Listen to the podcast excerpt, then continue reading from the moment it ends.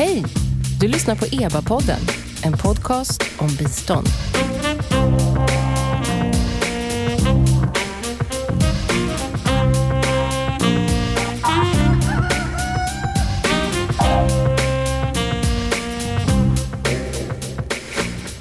Välkomna till EBA-podden. Jag heter Nina Solomin och EBA det står för Expertgruppen för biståndsanalys som är en oberoende statlig kommitté som utvärderar och analyserar svenskt bistånd så att det ska kunna utvecklas och förbättras. I den här podcasten tar vi upp aktuella frågor inom biståndet med experter, forskare, politiker och praktiker som gäster. Och eh, för en tid sedan så släppte EBA en kunskapsöversikt som utifrån den pågående krisen i Syrien tittade på klyftan mellan humanitärt och utvecklingsbistånd. Och som alltid på EBA så är det ganska långa titlar på våra rapporter. Den heter Building Bridges between International Humanitarian and Development Responses to Forced Migration.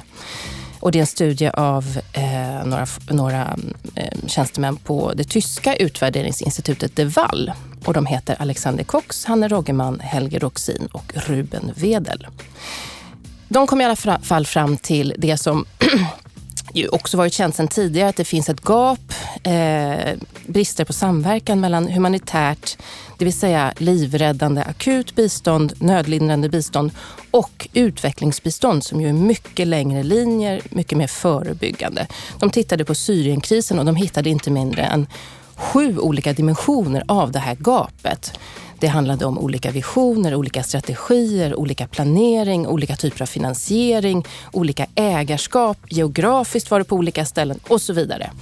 Och eh, jag tänkte egentligen att det här samtalet med de gästerna som ni snart ska få träffa eh, ska ta vid lite där den här kunskapsöversikten Building Bridges slutar. Det vill säga eh, komplexiteten i den här klyftan är konstaterad. Men hur kan klyftan överbryggas? Och är det egentligen så viktigt att kort och långsiktigt bistånd faktiskt samverkar?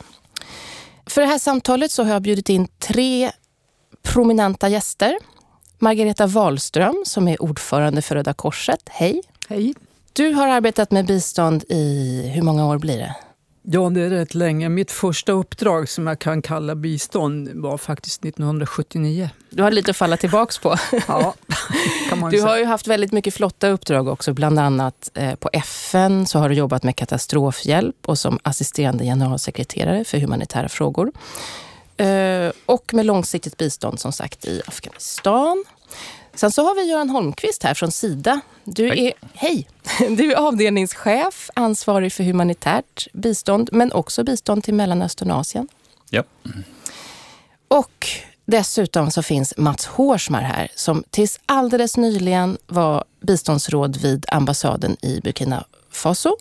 Och som nu, hej, jag har så långa presentationer av er.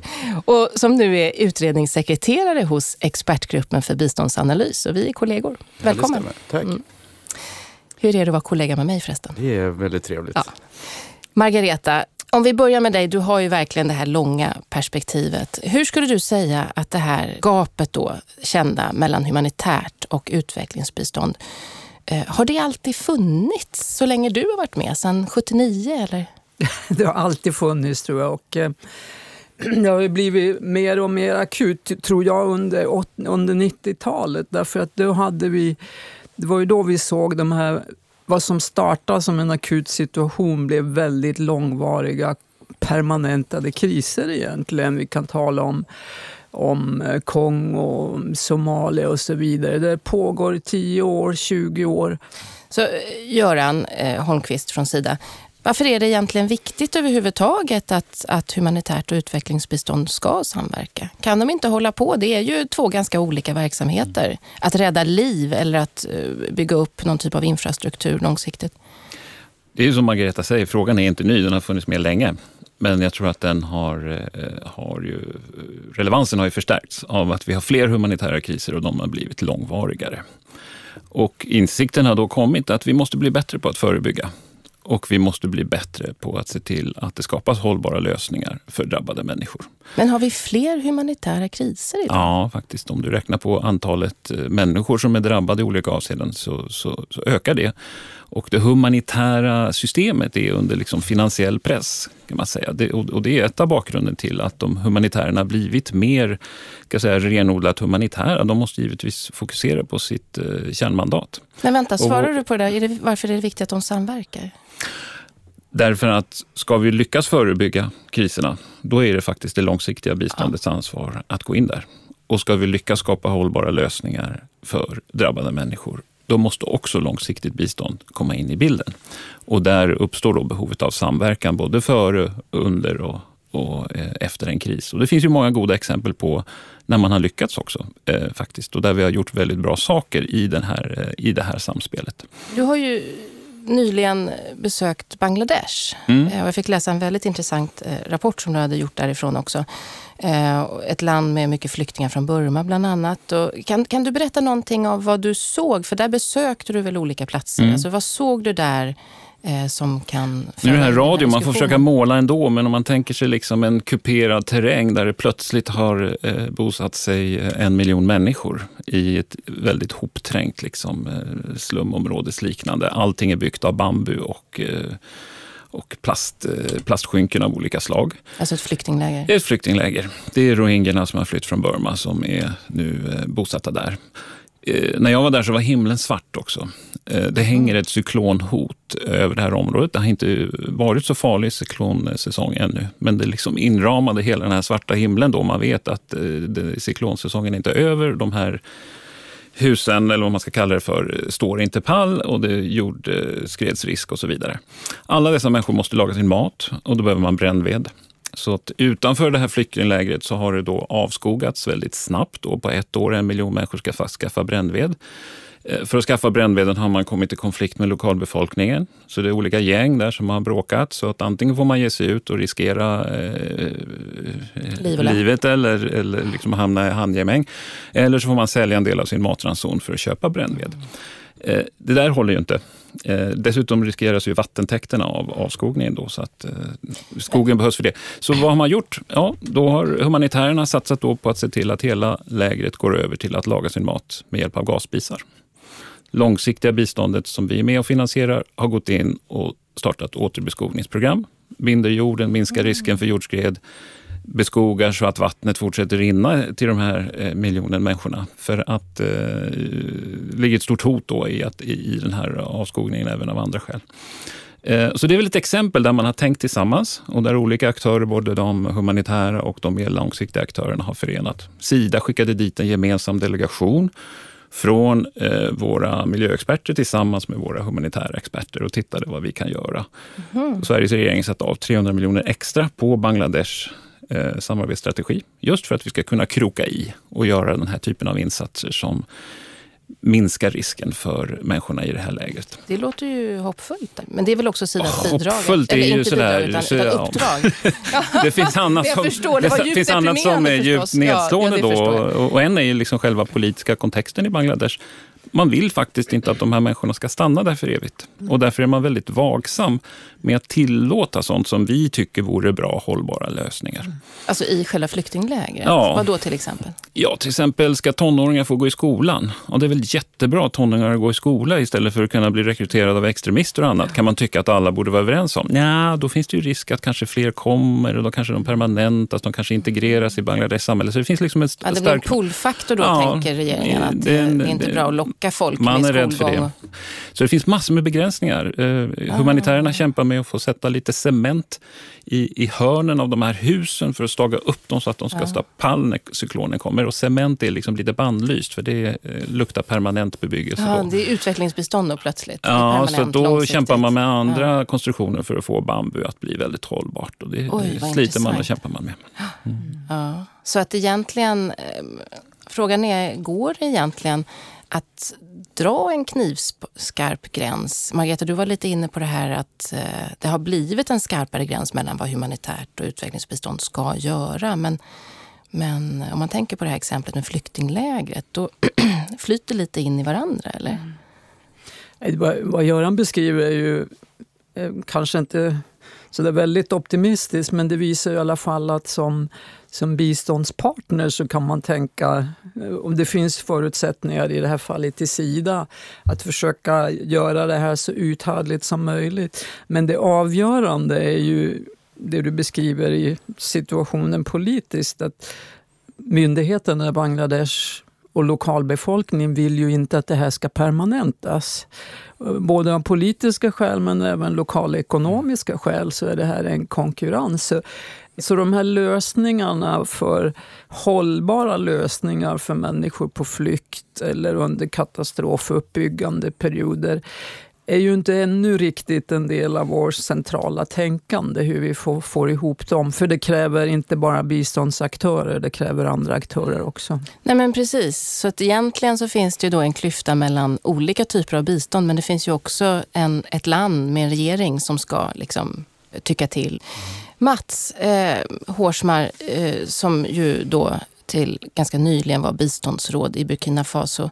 Eh, där jobbade du med långsiktigt. Du var ju liksom mm. Sveriges utsända på plats som jobbade med långsiktigt bistånd. Men fanns det något eh, läge eller något tillfälle i din arbetsvardag där eh, den här då eh, klyftan mellan humanitärt och utvecklingsbistånd blev tydligt? Ja, vid eh, förra årsskiftet så, så upptäckte vi, eller vi förstod vi att skörden för den säsongen hade slagit fel.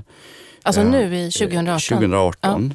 Ja. Ehm, det var gott om regn, men regnen föll oregelbundet. Så att på några platser inte alls och på andra ställen med uppehåll så att eh, skörden torkade bort emellan. Och vi förstod tidigt att det här, det här blir inte bra. Eh, vi började prata sinsemellan inom eh, givarkollektivet med de organisationer som jobbar med humanitärt bistånd. Och de började räkna på ja, hur, hur allvarlig är den här krisen, så vi fick ganska snart siffror.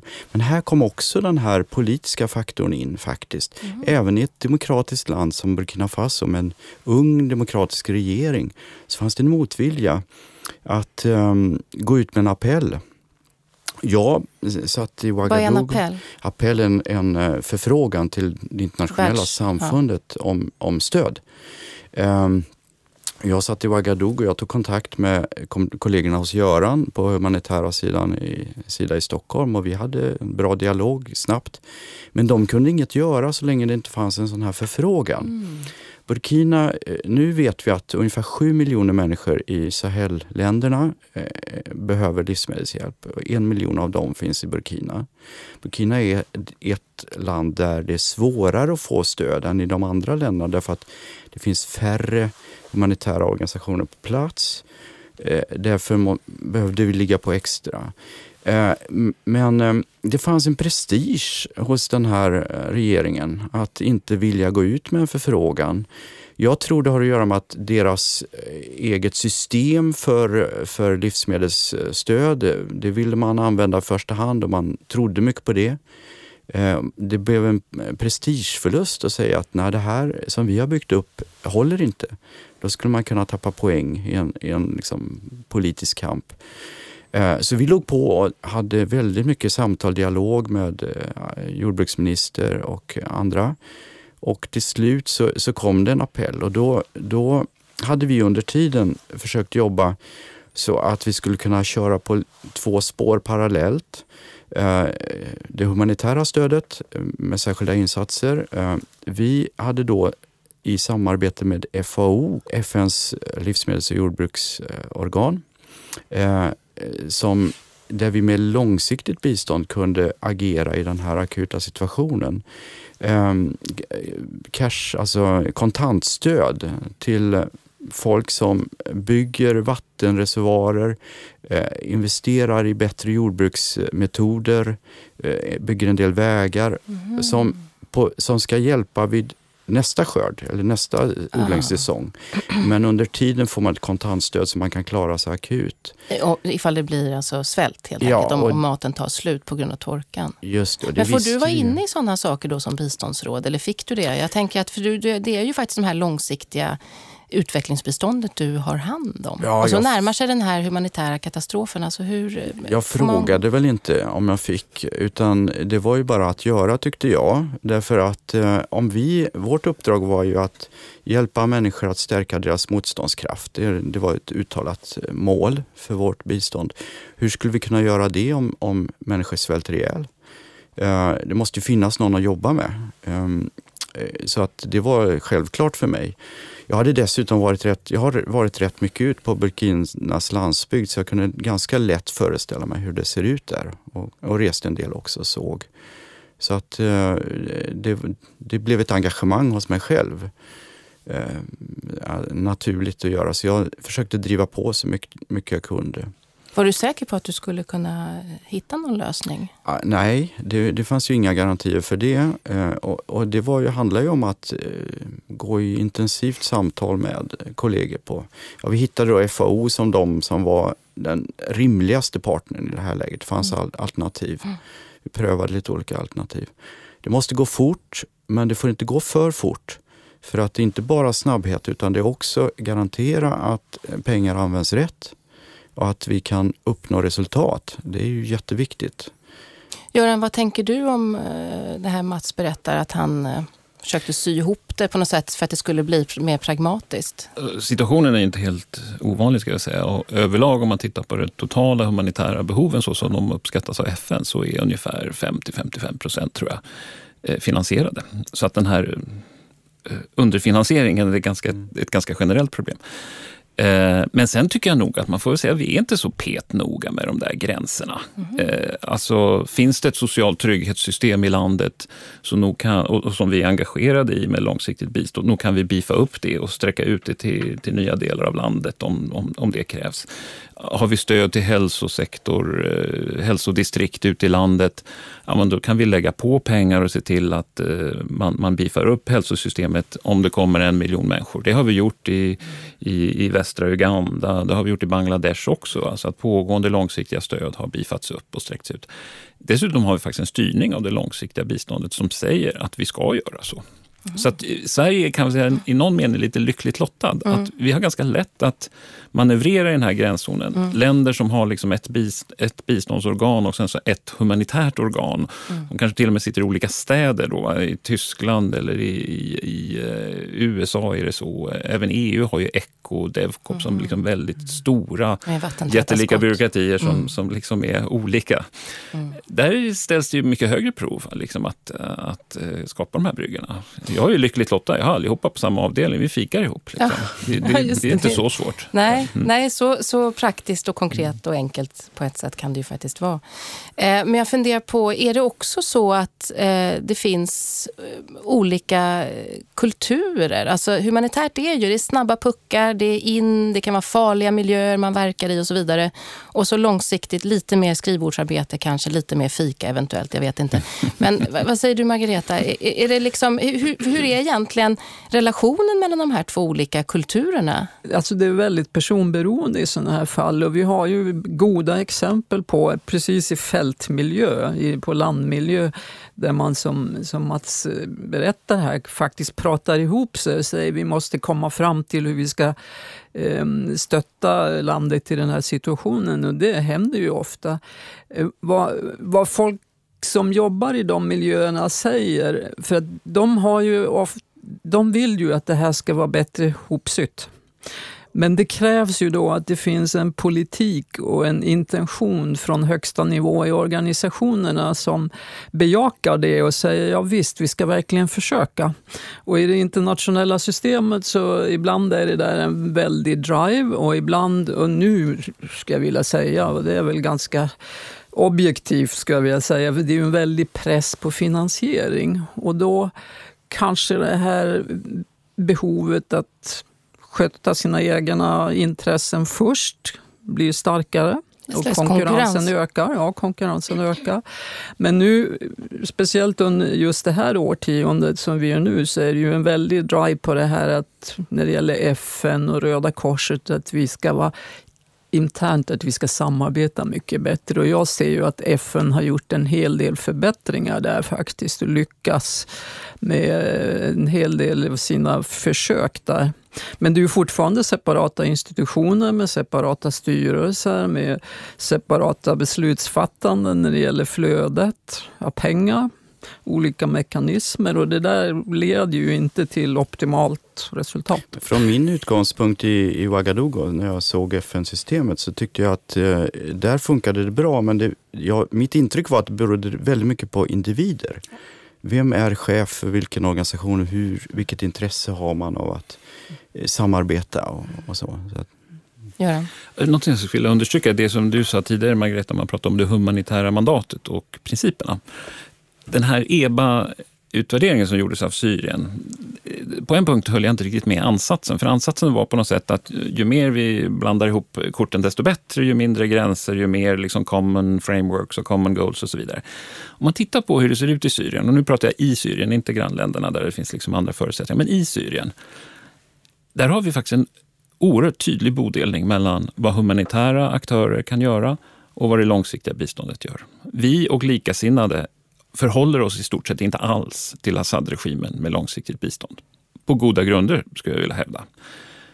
Humanitära aktörerna, de far runt och har access och når ut till människor oavsett om de råkar befinna sig i oppositionskontrollerade eller regimkontrollerade områden. Och då kan man tänka, varför, det verkar ju väldigt inkonsekvent. Och min slutsats är väl snarare, vilken tur att det är så. Vilken tur att mm. några har en neutral hatt och faktiskt kan eh, sätta livräddning i centrum för sin verksamhet, ta sig förbi alla dessa politiska hinder. Och kanske vilken tur att det finns ak andra aktörer som tänker politik långsiktigt, eh, eh, inte släppa till vad som helst eh, när vi har att förhålla oss till en regim som, som beter sig som den, den har gjort i Syrien. Så arbetsfördelning eh, är också bra och vissa gränser ska upprätthållas. Då tackar jag dig, Göran Holmqvist och även Margareta Wahlström och Mats Hårsmar för att ni kom hit idag. Tack också till er som har lyssnat och till tekniker Kristoffer Krook i kontrollrummet. På www.eba.se så finns alla EBAs rapporter och man kan ladda ner dem. Eh, och där hittar ni också information om våra seminarier som man kan se i efterhand och man kan också ta reda på vad som eh, kommer. Eh, om ni har synpunkter på det här poddavsnittet så mejla mig nina.solomin.gov.se.